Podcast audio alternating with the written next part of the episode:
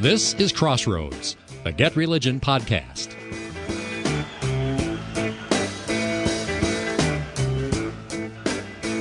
A little scene in the Netflix movie, Blonde, it's a biopic of Marilyn Monroe, has gotten a lot of stir online and in the news. Planned Parenthood even decided to review the movie in a way and said that this scene where Marilyn Monroe speaks to her unborn child well, it paints abortion in a bad light.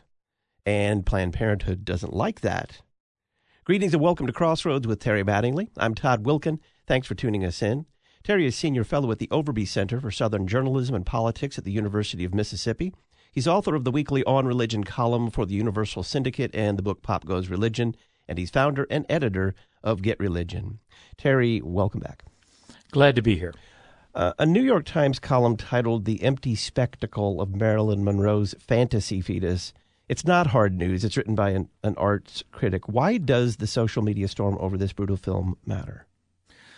Well, I think primarily it matters in part because I think it is news that Planned Parenthood has responded to this film and has responded to the debate about these images and this ended up as a news story in the Hollywood Reporter, and and I could see that it still might get some more coverage.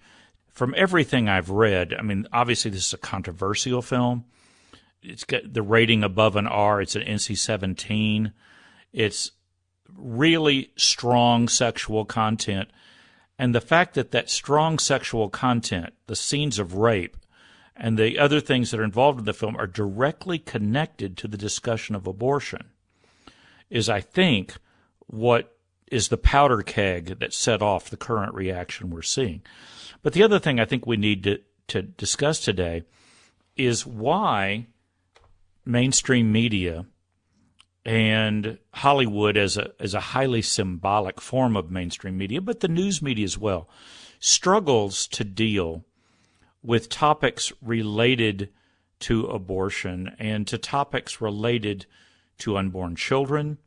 I mean, because you, what you end up with when you're talking about Associated Press style for how you cover abortion is really loaded language. Because, I mean, once again, what it comes down to is the same developing child at the same stage of development, let's say 12, 15 weeks or 22 weeks or whatever, is a fetus in one story, yet when people talk about their unborn children, they don't normally, in direct quotes, call them fetuses. They talk about the baby, or they talk about, I came home with a sonogram image of my baby. So human language changes depending on the status of the unborn child. And I think that this is what we're dealing with when Hollywood tries to do anything related to this. And I think it's important to know when I was studying and interviewing people about how Hollywood deals with religion for some work I was doing way back in the 90s, way back in the early 90s. A lot of what Hollywood does is try to push the buttons that are attached to the big moments and the big issues of life. And years ago, in a preaching class with the legendary teacher of preaching, the late uh, Dr. Haddon Robinson, we came down to the fact that what you end up with is the landmark events of life. And from the church's perspective, and I stress the church's perspective, these hurdles, these landmark issues of life, end up being birth, which then leads to baptism, which leads to marriage, then parents end up with the birth and baptisms of their own children. And then you end up at the end of life with funerals. And anyone who's been involved in ministry knows that there are huge emotional and intellectual and personal changes and transitions that go with all of these. I mean, one of the things that's important about America having falling birth rates and having trouble developing marriages is pastors, clergy of all kind realize that when people have children, it makes them think differently about themselves. And frequently, this is one of the opportunities you have for people to return to church. All of a sudden, they're thinking about the big questions of life, not just because they're seeing them now through their own eyes, they're seeing them through the eyes of their children. And because of this, Hollywood frequently has struggled with how to handle these big ticket, big button issues and how to depict them in film. In Hollywood storytelling, we often end up with the big events of life are obviously new relationships, romance, sexuality, sex, etc. Then another big Hollywood moment is breakups. So you could add to that list of big life events, all pastors would know that divorce would clearly be one of those. And and somehow Hollywood has to try to depict events in life that lead to dramatic changes in personality and self actualization. You learned a lot about yourself through these experiences. And obviously, you throw an unborn child, a pregnancy, a lost pregnancy, an aborted pregnancy, into any kind of storyline, and it's going to be very controversial material, and how it's handled is going to be very important. And we can discuss this more because I can name some other examples. The bigger the movie that touches on these subjects, the more likely it is to cause controversy. Nobody gets all that mad about an inferior not all that important little Christian movie that talks about an unborn child and the decision to carry something to term and have it. But when it shows up in a Hollywood film, in a Hollywood blockbuster, this is going to cause trouble. And this latest film is just one example of that. If it weren't for social media, would this be getting the traction that it is? Oh, when it shows up in the New York Times, it's going to be discussed and the fact that Planned Parenthood made it an issue by putting these questions into a press release, obviously, and you have the um, National Director of Arts and Entertainment Engagement. The fact that Planned Parenthood has a National Director of Arts and Entertainment Engagement tells you pretty much all you need to know. So you end up with a statement while abortion is safe, essential health care, anti abortion zealots have long just contributed to abortion stigma by using medically inaccurate descriptions of fetuses and pregnancy. And then that brings us into the depiction of the CGI talking fetus and everything in the movie. And once again, I want to stress this is not a movie that you're going to hear people praising for a host of reasons. But once again, it's another Hollywood blockbuster that ventures into this territory. And thus, you're now having people calling this an unintentionally pro life or an unintentionally anti abortion movie. You have other people saying, no matter what the beliefs are of the director, the writer, etc., that this was an intentionally anti abortion movie because the Marilyn character is shown struggling with her own guilt. And I, I, think this is another part of this whole picture. I really think what is controversial in this film is not just the depiction of issues related to abortion. What's controversial about this film is the depiction that she feels guilt about it and that she is struggling with issues in her own life as a child that you know, went into foster care and had a mother who was mentally ill, and the depictions of rape and the fact that one of the rapists is the president of the United States, a hero of the left. And you have all these kinds of things all coming together. But the fact that she feels guilt for the abortion seems to validate what shows up in surveys, which is some people, some women, do feel guilty about abortion. Others may not, or they may not report it. But the simple fact of the matter is that when you look at this at the global level, there's no question that for many women, the loss of an unborn child is a traumatic event, even if it's abortion. And then you have the fact that in the Marilyn movie, it's abortions that she didn't want to have. She was forced into them. So the movie then is linking abortion to violence against women, the abuse of women. And when you have those situations, abortion is supposed to be the door out of the violence and the abuse, not something that is seen as contributing to it or causing trouble for this person, trouble that lingers and dominates her life in many ways. I think I'm reminded of the fact that in the past I've seen people getting upset when people write stories about the Buddhist rituals to mark miscarriage and abortion. And the fact that, you know, in Japan you have the Garden of Unborn Children, a, a massive memorial where women come to grieve the loss of their pregnancies. Could you imagine the news coverage if pro life groups attempted to? Let me just think out loud here for a second.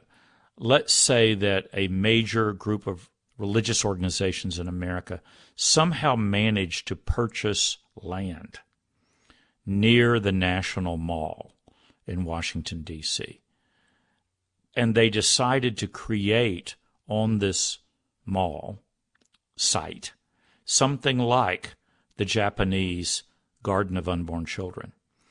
Can you imagine the coverage that that would get and the arguments that would arise in zoning hearings in Washington and in arguments with city government, etc.? There's no way around the controversy in these subjects, and this movie is just another example of what happens when the media has to face them. What stood out to you in that New York Times critic piece? Well, first of all, you have there's a lot of anger in the piece. And I'll read one section here because it does place the abortions in the context of Marilyn Monroe's life the movie does, and there are things that we know for a fact about her life that make this poignant. So let me read what I think is one of the stronger paragraphs in this piece because it has to put the controversy in the context of reality. So listeners would want to hear this. Pregnancy can inspire profound acts of projection. The fetus an unseen body inside of a body, suspended between non existence and existence, is defined by parental expectation and cultural imagination. It is the personification of a mother's desires and fears, her sublimated anxieties and internalized judgments. And the Monroe of Blonde has plenty of issues to cast onto a prospective baby abandoned by her father and abused by her mother in childhood. She has become world famous as an infantilized sex object who calls all of her lovers daddy. Her ventriloquized fetus is voiced by the child actor Lily Fisher, who plays Monroe as a little girl when she was still Norma Jean. When Monroe communicates with her fetus, she is talking with pity and loathing to herself. So, in other words, this is a terrifying projection of the violence that's been done against her emotionally and physically. And it's a depiction of her own, frankly, guilt and loathing and confusion and her ongoing desire to have a child. This apparently became an issue in a lot of her work in Hollywood that everyone knew Marilyn Monroe wanted to have a child. And this became an issue in whether you could continue to market her as the ultimate sex symbol if she somehow became a mom at the same time. So, the Hollywood Reporter wrote a story on this movie. Was that report fair? Well, it accurately reported the fact that Planned Parenthood was very concerned about this movie and was concerned about the linkages I talked earlier about the, the linkage between abortion and violence.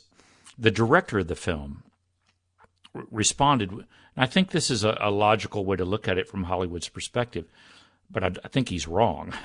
he said, Andrew Dominik, he, he said that this was being discussed, it was causing controversy because it came so soon after the overturn of Roe.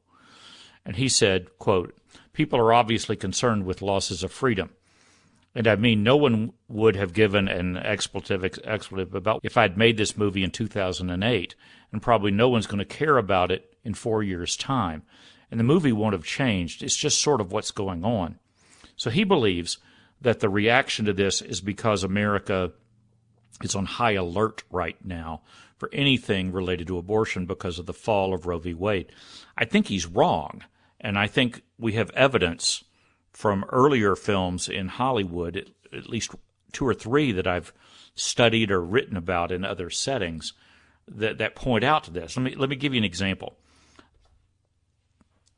The Catholic thinker activist Dorothy Day is a hero of the American left, a pioneer in racial justice, and frankly, a Christian socialist. And she founded the Catholic worker movement, etc. But when you look at her life, and she's now being seriously considered for sainthood in the Catholic Church.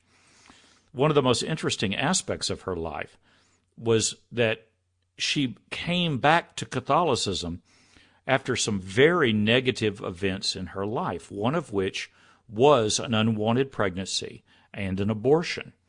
Now, years ago, I had a chance to interview the late Father Bud Kieser, who was a Catholic priest and filmmaker who helped make some famous mainstream films. The one Romero was probably the best known.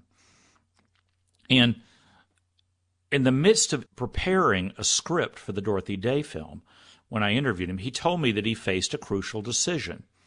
And that was how to depict the fact that Dorothy Day returned to Catholicism in part seeking forgiveness for her abortion.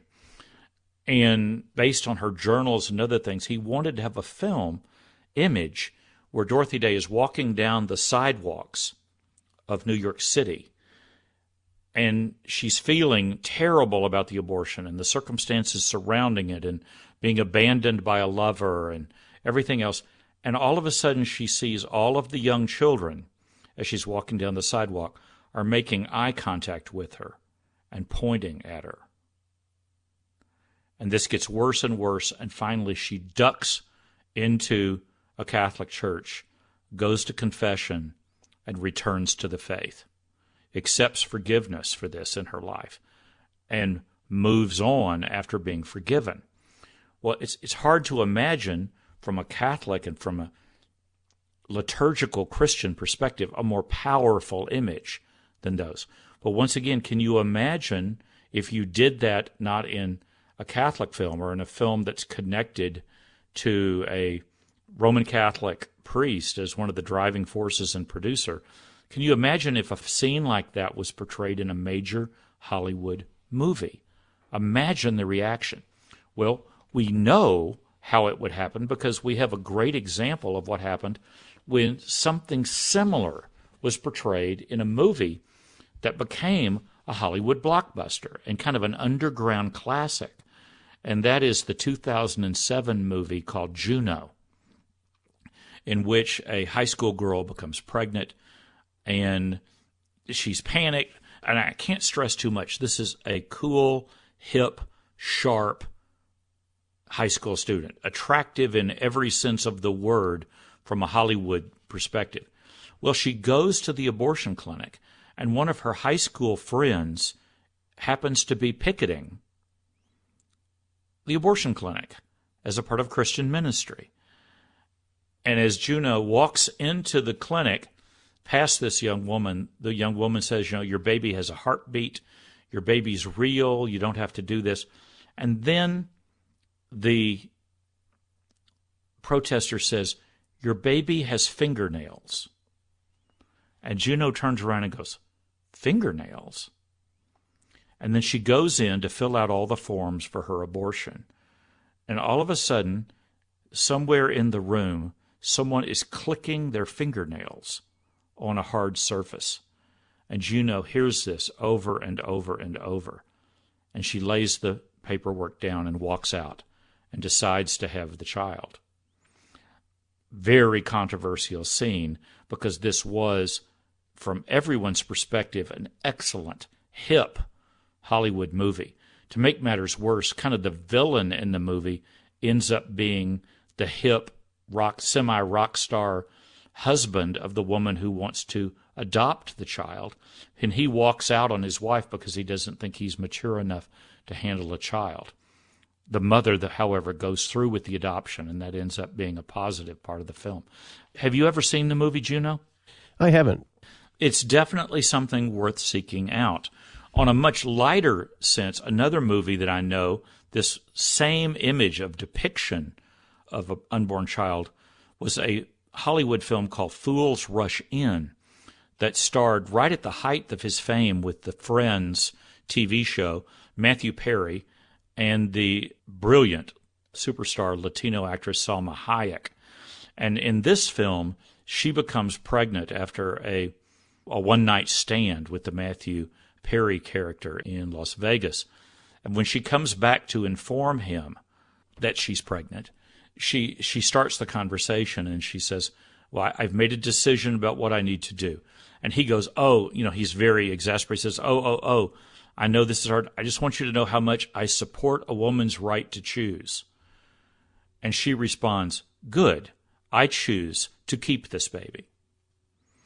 And later, after they decide to get married, at a moment of great tension in their new marriage, they go to the hospital, and there's this unforgettable scene where their doctor is doing an ultrasound. And for a brief moment in a Hollywood film, you have an ultrasound image of their child, full screen, on a Hollywood movie screen, with big stars at the same time expressing how beautiful it is and how amazed they are and they you know and obviously they're going on with the pregnancy etc that image i'll never forget that and the discussions that were caused. We didn't have twitter at that point but i can guarantee you if twitter had existed when this film came out in 1997 it would have gone crazy about the whole idea of a broad screen full screen image of an unborn child being celebrated by major Hollywood, you know, actors, an actor and an actress who represented definitely the winning side of Hollywood. So all I'm saying here, when you have these big button subjects in life, these big hurdles in life, of which divorce, marriage, birth, pregnancy, and yes, the loss of a pregnancy, when these come up, Hollywood is going to have trouble dealing with these topics, even though they're at the heart of what it means to be alive and the heart of what it means to be a human being going through the stages of life. And frankly, the news media is going to have trouble covering the discussions and finding out what language to use in describing them. It's really the latest in a long series of Hollywood struggles with this issue and things related to it. Is it realistic today to expect national reporters to cover abortion objectively? About two minutes. Well, I thought there for a while, frankly, that we were seeing much better coverage of abortion. And when I say that, I would back up about 10 years. And we had some serious attempts. Excellent religion reporter at that point at NPR was doing some work. And I honestly thought the press was trying to do a better job with abortion. I thought that the whole media bias issue had moved on and that the big issue now was gay marriage and gay rights. Well, right now, in the increasingly digitally defined media scene that we have, where you can't rely on advertising for money, you have to have loyal subscribers. I think this has made it harder for the mainstream press and for Hollywood to deal with these topics because now you have to preach directly to your choir. And they're living in a concrete silo of digital information and news and commentary. This is just as true on the right as it is on the left. how do you even justify covering these stories, portraying these stories in an accurate and fair manner if you know they're going to turn off an audience on the left or the center left? So I don't know if it's possible at this point, and especially now in light of the fall of Roe. I don't know if it's possible for the mainstream press to cover these things fairly, accurately, and to treat people on both sides with respect. To me, this once again means, if anything, Christians who work in the media and Christians who work in the mainstream press and Christians who work in conservative publications need to step up and attempt to quote people on both sides of these issues and cover these stories and get these things into print because at some point that information might drive the press back to covering these topics more fully and giving them the attention that they deserve. Terry Mattingly is Senior Fellow at the Overby Center for Southern Journalism and Politics at the University of Mississippi. He's author of the weekly On Religion column for the Universal Syndicate and the book Pop Goes Religion, and he's founder and editor of Get Religion. Terry, thank you very much. Glad to be here. I'm Todd Wilken. I'll talk with you next week. Thanks for listening to Crossroads with Terry Mattingly. Crossroads is a production of Get Religion, part of the First Amendment projects at the Overby Center at the University of Mississippi. If you appreciate this podcast, please make a secure online tax deductible donation at getreligion.org.